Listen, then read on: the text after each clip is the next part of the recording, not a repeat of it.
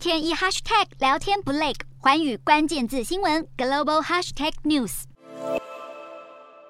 日经新闻引述知情人士报道，美国科技巨擘苹果正在和立讯精密和鸿海两大供应商讨论，要在越南北部生产 Apple Watch 和 MacBook 笔电，甚至已经在当地开始试产。目前，越南已经是苹果仅次于中国的第二大生产据点。为苹果生产 iPad 和 AirPods 等产品，如今连 Apple Watch 和 MacBook 的生产都考虑转往越南，被视为西方科技大厂逐渐与中国脱钩的又一大步。中国严格的动态清零政策让各大厂吃尽了苦头，九成产品都在中国生产的苹果，估计就损失了四十亿到八十亿美元。而美中关系不断恶化，也对供应链带来严重风险。种种因素都促使苹果加速将产品生产移出中国。例如，从今年开始在印度生产 iPhone 十三，也计划在当地开始组装 iPad。而近年来不断提升科技制造能力的越南，则成了最大赢家。分析指出，苹果供应链要是转往南亚和东南亚，可能会带动产业群聚效应，